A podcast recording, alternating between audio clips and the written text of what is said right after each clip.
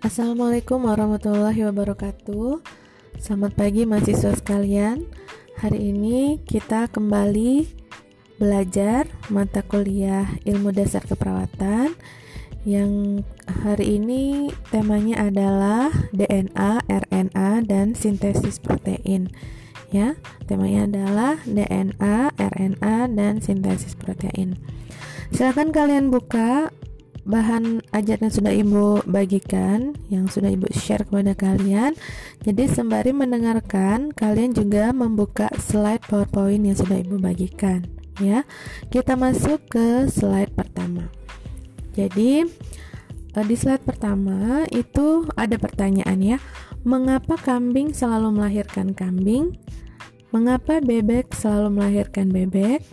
Dapatkah monyet melahirkan kucing atau rusa Nah, kalian pasti bisa menjawab ya. Ma e, kambing itu selalu melahirkan kambing, ya. Bebek selalu bertelur ya dan e, menghasilkan anak bebek juga.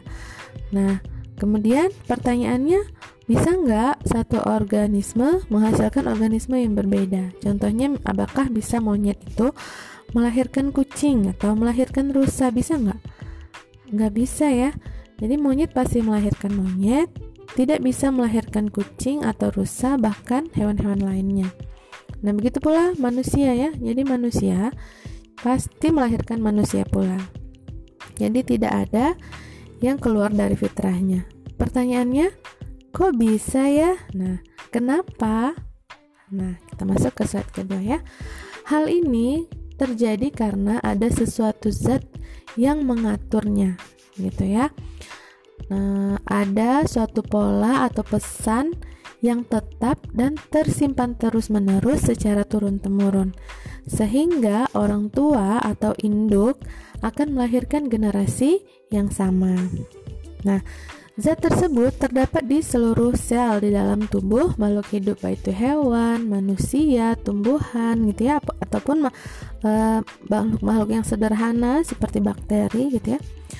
Nah, seperti itu. Jadi, zat tersebut adalah nukleotida atau kita sebut juga asam nukleat ya. Nah, yang ada di dalam RNA dan DNA ya. RNA itu kepanjangannya ribonucleic acid, sedangkan DNA itu kepanjangannya deoksiribonucleic acid. Nah, salah satu fungsi dari asam nukleat itu adalah sebagai agen penyimpan informasi genetik ya yang dipertahankan secara turun temurun. Jadi, kalau orang tuanya itu kulitnya uh, hitam, biasanya anaknya nggak mungkin putih ya. Nah, kecuali ada sifat pembawa atau karier. Kita sebut begitu. Ya. Nah, uh, orang tuanya keriting biasanya anaknya keriting. Bisa nggak anaknya lurus? Bisa kalau ada karier. Jadi ada uh, sifat pembawanya gitu ya. Nah jadi kalau uh, orang tuanya hidungnya mancung biasanya anaknya hidungnya mancung gitu. Nah kalau orang tuanya uh, berposturnya tinggi biasanya anaknya juga seperti itu. Nah itu pewarisan sifat genetik. Tapi walaupun ada pengecualian-pengecualian itu sangat sedikit terjadi ya. Itu pun karena adanya gen karier. Nanti kita bahas.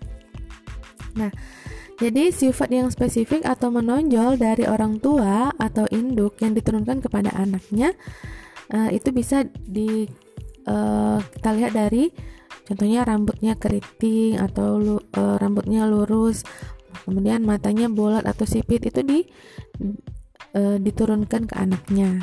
Jadi sifat-sifat itu dinamakan sifat faktor keturunan, ya. Lanjut.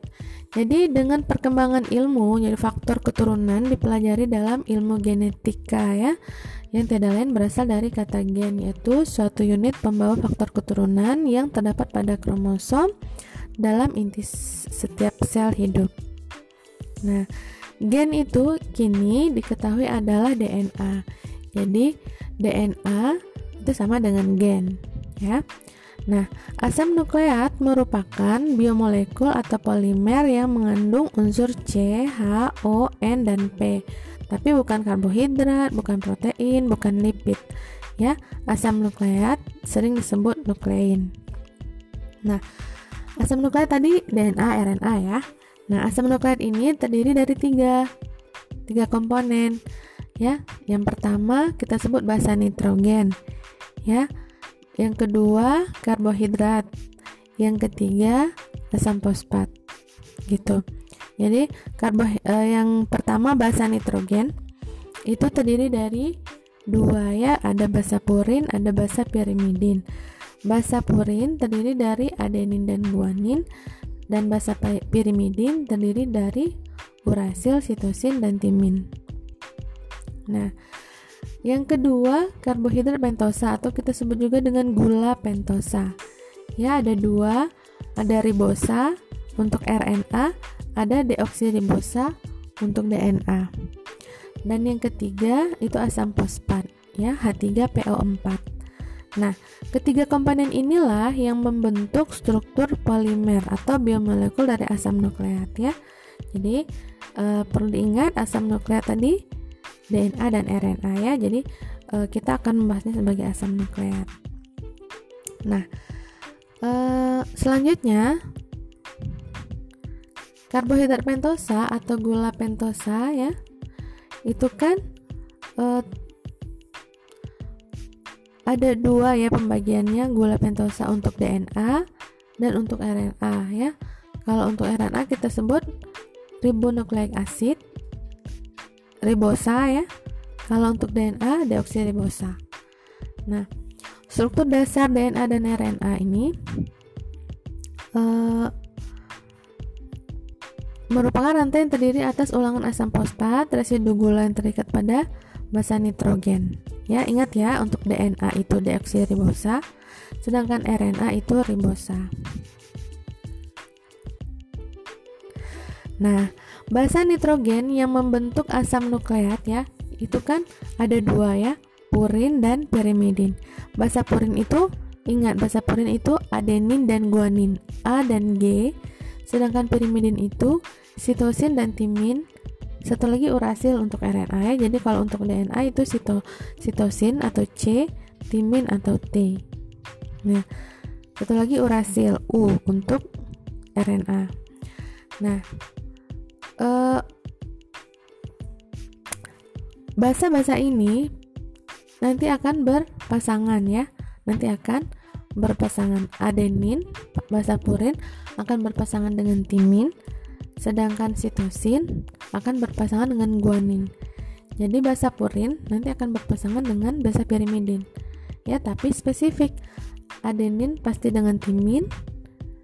Sebaliknya timin pasti dengan adenin, begitu juga sitosin dengan guanin. Ini juga akan berpasangan dengan guanin dengan sitosin. Gitu. Tidak mungkin adenin dengan sitosin ya. Pasangannya tetap adenin dengan timin sitosin dengan guanin ya nah senyawa gabungan antara asam nukleat dengan protein kita sebut nukleoprotein ya nukleoprotein jadi ini adalah gabungan antara asam nukleat ya RNA dan DNA tadi dengan protein nah Molekul asam nukleat kita sebut polimer ya seperti protein tapi monomernya nukleotida. Nah, jadi um, silakan buka bagan ya di situ ada nukleoprotein. Jadi istilahnya tuh nukleoprotein itu merupakan gabungan antara protein dan asam nukleat ya. Kita sebut nukleoprotein. Nah, nukleoprotein ini kita sebut nukleotida.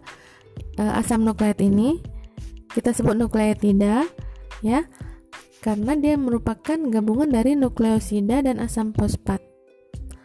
Nah, Nukleosida sendiri itu merupakan bagian ya yang terdiri dari basa dan pentosa ya, basa dan gula pentosa. Jadi satu rantai nukleotida itu terdiri dari tiga komponen tadi kan. Ada basa, ada gula, ada asam fosfat ya. Nah, basa dan gula ya itu disebut nukleosida. Ya, jadi nukleosida itu digabungkan dengan asam fosfat namanya nukleotida. Jadi nukleotida inilah satu rantai DNA yang kita pahami itu. Nah, jadi uh, dalam nukleosida terutama bentuk ester yang kita sebut nukleotida ya pada ribosa ada tiga tempat fosfat dapat membentuk ester yaitu C21, C31 dan C51. Nah, kita masuk ke DNA ya. Jadi DNA ini terdiri atas dua atau lebih rantai polinukleotida yang tersusun dalam struktur helix. Nah, jadi DNA terdiri dari dua rantai polinukleotida ya yang tersusun dalam struktur helix. Jadi struktur dua rantai yang berputar ya seperti terpilin gitu.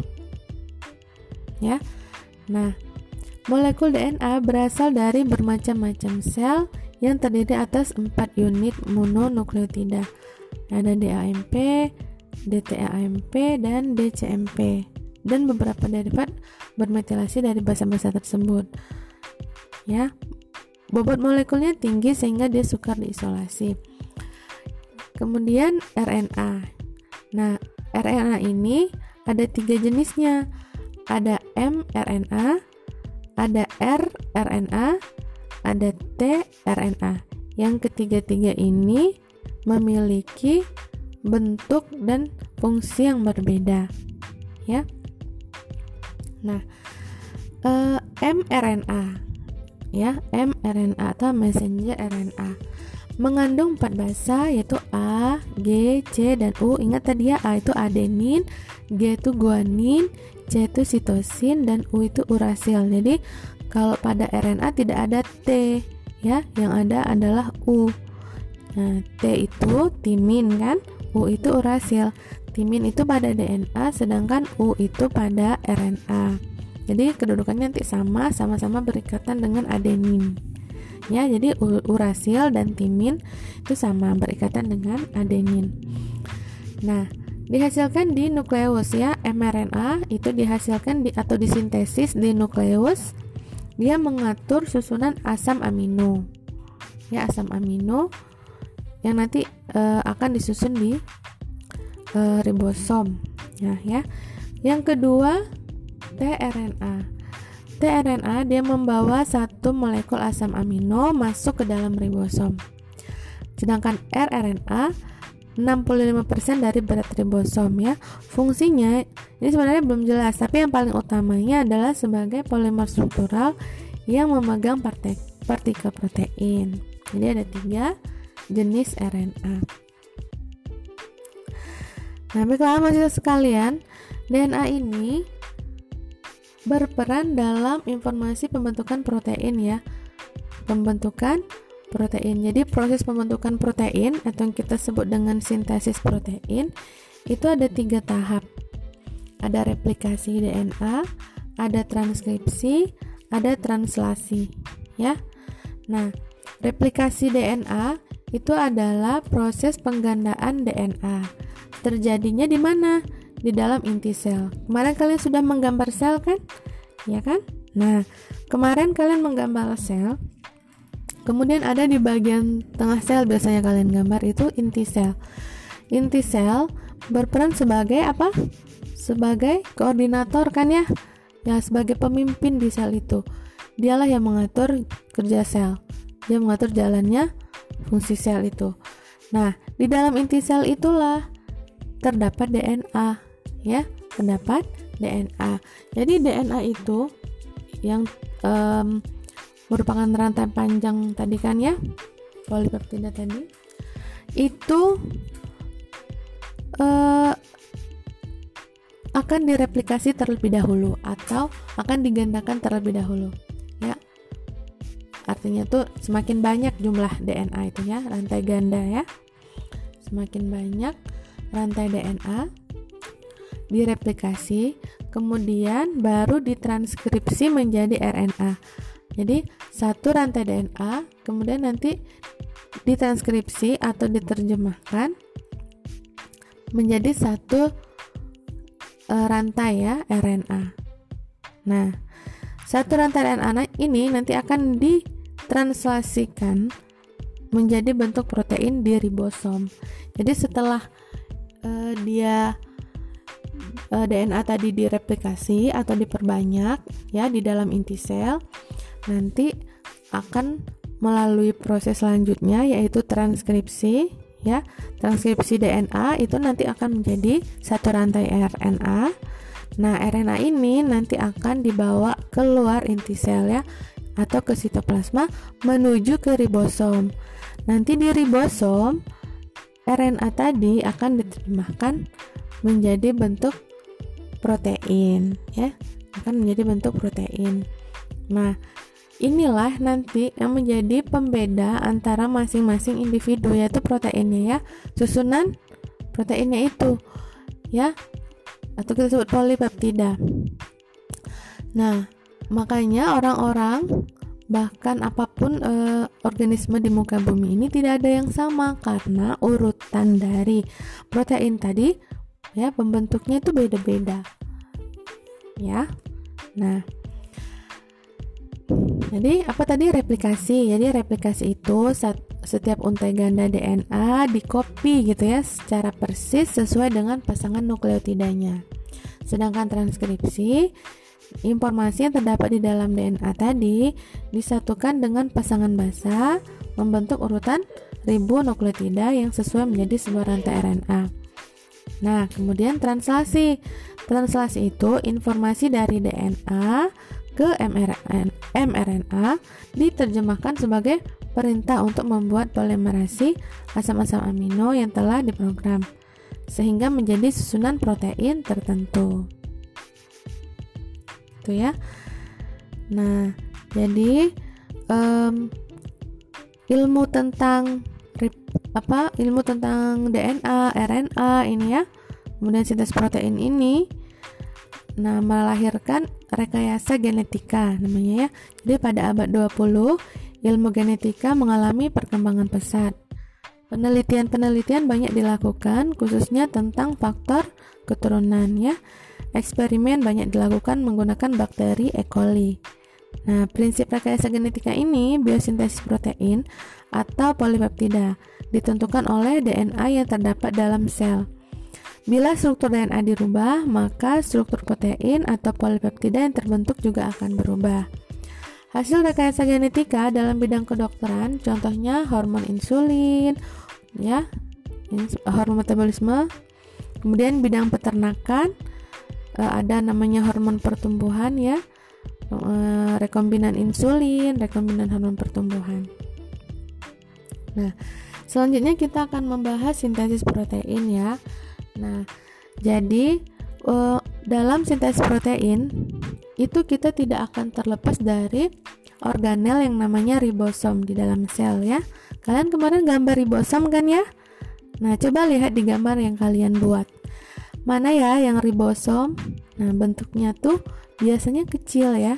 Kecil berada di sekitar uh, di sitoplasma ya jadi ribosom merupakan struktur yang berperan sebagai pabrik sintesis protein jadi istilahnya tuh pabrik untuk menghasilkan protein nah di sanalah ya pabriknya di ribosom jadi selama penterjemahan Ribosom menempel dan bergeser sepanjang molekul mRNA dari ujung 5 aksen ke 3 aksen. Ya. Butir ribosom terdapat bebas pada sitosol prokariot, sedang pada eukariot terdapat bebas di sitosol.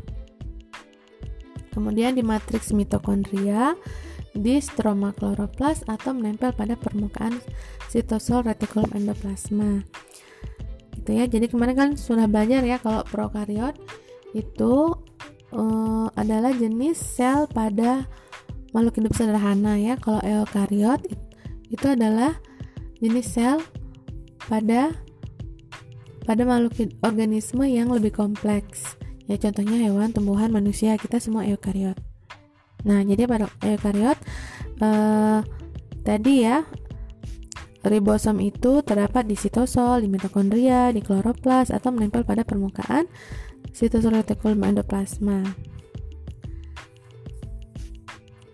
Kita lanjutkan ya. Nah, e, jadi ribosom ini bila berada pada larutan dengan kadar Mg atau magnesiumnya itu rendah, dia akan terdisosiasi menjadi dua subunit yang berbeda ya. Ada yang besar, ada yang kecil. Nah, analisis kimia dari subunit besar ya, ribosom prokariot mengandung dua buah molekul rRNA. Nah, di samping itu terdapat 31 sampai 34 jenis protein pada uh, ribosom prokariot ya. Nah, subunit besar uh, ribosom eukariot mengandung 3 buah rRNA ya serta 45 sampai 49 jenis protein. Subunit kecil hanya mengandung sebuah rRNA dan 33 jenis protein. Nah, peran ribosom dalam sintesis, sintesis protein. Jadi kalian harus ingat ya bahwa sintesis protein itu berlangsung di ribosom ya. Nah, ribosom terdiri atas molekul protein dan rRNA yang mensintesis protein dengan jalan memasangkan antara kodon rRNA dengan antikodon yang ada di tRNA. Jadi, sintesis protein itu artinya menghasilkan kan, menghasilkan protein. Jadi, protein yang dimaksud tuh adalah protein yang uh, berbeda-beda setiap individu, berbeda-beda urutannya, berbeda-beda jenisnya. Makanya kita tuh beda-beda pula bentuk-bentuk kita, ya. Itu patut disyukuri gitu. Alhamdulillah. Kenapa kalau kita semuanya sama urutan proteinnya, jangan-jangan kita susah membedakan antara si A, si B, si C ya. Karena perbedaan itulah kita bisa kita bisa membedakan. Oh, ini si A, ini si B, ini si C gitu. Jadi faktor-faktor pembeda itulah ya uh, yang dibuat uh, di tubuh kita ini di sel-sel itu. Nah, uh, kita lanjutkan. Jadi, tiga langkah pemanjangan rantai polipeptida pada ribosom. Ya, kita sebut um, ada tiga langkah ya Pemanjangan rantai polipeptida ini tRNA amino asil terikat di tempat A membentuk pasangan basa dengan tiga nukleotida yang terpapar di tempat A. Kemudian pengikatan gugus karboksil bebas dari rantai polipeptida tRNA di tempat P dengan asam amino yang terikat pada tRNA. Yang ketiga, perpindahan tRNA peptidil baru dari tempat A ke tempat P bersamaan dengan bergesernya ribosom pada mRNA. Nah, jadi e, proses penterjemahan kodon-kodon mRNA ini yang kita sebut sintesis protein ya menjadi polipeptida. Nah, e, jadi sintesis protein ini terbagi menjadi tiga tahap. Ada inisiasi, ada elongasi, ada terminasi. Ada tiga ya. Inisiasi atau pemerakarsaan, yang kedua elongasi atau pemanjangan, yang ketiga terminasi atau penghentian. Jadi tahap inilah um, yang kita sebut dengan proses sintesis protein ya. Yang pertama inisiasi atau pemerakarsaan ya. Uh, ini adalah awal dari perjalanan sintesis protein itu. Nah, jadi awal proses pemerakarsaan ini menempelnya ribosom subunit kecil ke molekul mRNA. Ingat tadi kan ya, mRNA tadi dihasilkan di di inti sel kan, kemudian dibawa keluar inti sel menuju sitoplasma ya. Kemudian menempel di ribosom subunit kecil. Nah, ribosom ini bila tak terlibat dalam proses sintesis protein ya dalam sitosol selalu terdosasi menjadi subunit besar dan subunit kecil. Jadi menempelnya ribosom subunit kecil pada mRNA pada tempat khusus sebelum kodon pemerakarsa dari gen disalin. Nah, tempat khusus ini disebut tempat pengikat ribosom yang mempunyai urutan e, dari 5 aksen ke 3 aksen tadi ya. Nah, jadi um, misalnya 5 aksen A G G A G I G N U Y. Nah, ini disebut urutan disebut urutan awal gitu ya. Nah, setelah, setelah, setelah terikat pada tempatnya, ribosom bergeser ke arah tiga aksen sampai bertemu dengan kodon AUG. Nah, kodon ini menjadi kodon pemrakarsa pada proses penerjemahan. Nah, penerjemahan dimulai bila tRNA yang telah memuat asam amino berpasangan dengan kodon pemrakarsa yang terletak di subunit kecil ribosom. Asam amino yang terdapat pada tRNA pemrakarsa ini adalah metionin. Nah, karena metionin merupakan asam amino yang disandi dengan huruf AUG. Jadi eh, proses pertama namanya inisiasi ya, ingat. Jadi proses pertama namanya inisiasi. Nah, eh, proteinnya namanya metionin ya, metionin ya. Metionin ini ya disimbolkan dengan huruf A U G. Nah, jadi sebelum rantai itu menjadi panjang, awalnya dia akan diinisiasi dulu atau diawali dulu dengan adanya uh, protein yang kita sebut metionin yang disimbolkan dengan AUG ya. Nah, setelah itu rantainya akan memanjang ya, akan memanjang yang kita sebut elongasi. Nah, proses elongasi atau pemanjangan ini uh, berlangsung ya dari apa tadi 5 aksen ke 3 aksen. Ya. Kemudian setelah elongasi ada yang namanya proses penghentian atau terminasi ya. Terminasi. Nah penerjemahan ini berhenti ketika kodon penghentinya ada ya. Disimbolkan dengan UAA atau UAG atau UGA kalau tadi kalau diinisiasi namanya AUG ya. Ingat metionin. Kalau berhenti itu kodonnya UAA, UAG atau UGA jadi ada tiga Nah, beda dengan uh, ketika awal tadi ya, ketika awal itu pasti AUG ya, metionin. Kalau berhenti ada tiga pilihannya, bisa UAA, bisa UAG atau UGA. Ya, itu kodon penghentinya. Nah, begitulah ya proses sintesis protein ya. Hmm, kita tadi belajar mulai dari DNA, RNA, dan sintesis protein.